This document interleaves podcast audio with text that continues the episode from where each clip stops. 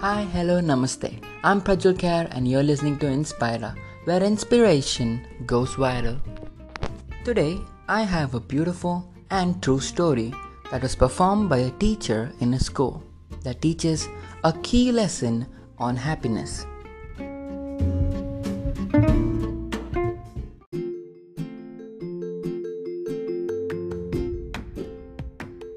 A wise teacher once brought balloons to school.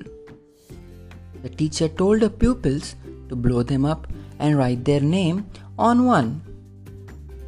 After they wrote their names, the children tossed their balloons and played with them around the hall. The teacher moved through the hall mixing the balloons up. The kids were given five minutes to find the balloon with their names on it, but though they searched frantically, no one found their own balloon.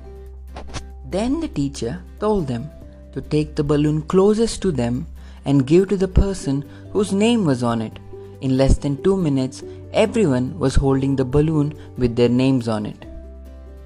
The teacher said to the children, These balloons are like happiness. We won't find it when we are only searching for our own, but if we care about someone else's happiness, like friends and family, it'll ultimately help us find our own.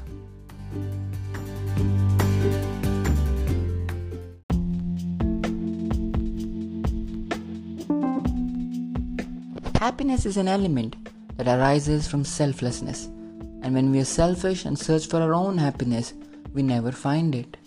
Like the teacher correctly says, we won't find it when we are only searching for our own, but if we care about someone else's happiness, it will ultimately help us find our own. I'm Prajul Kher, and you're listening to Inspira, where inspiration goes viral.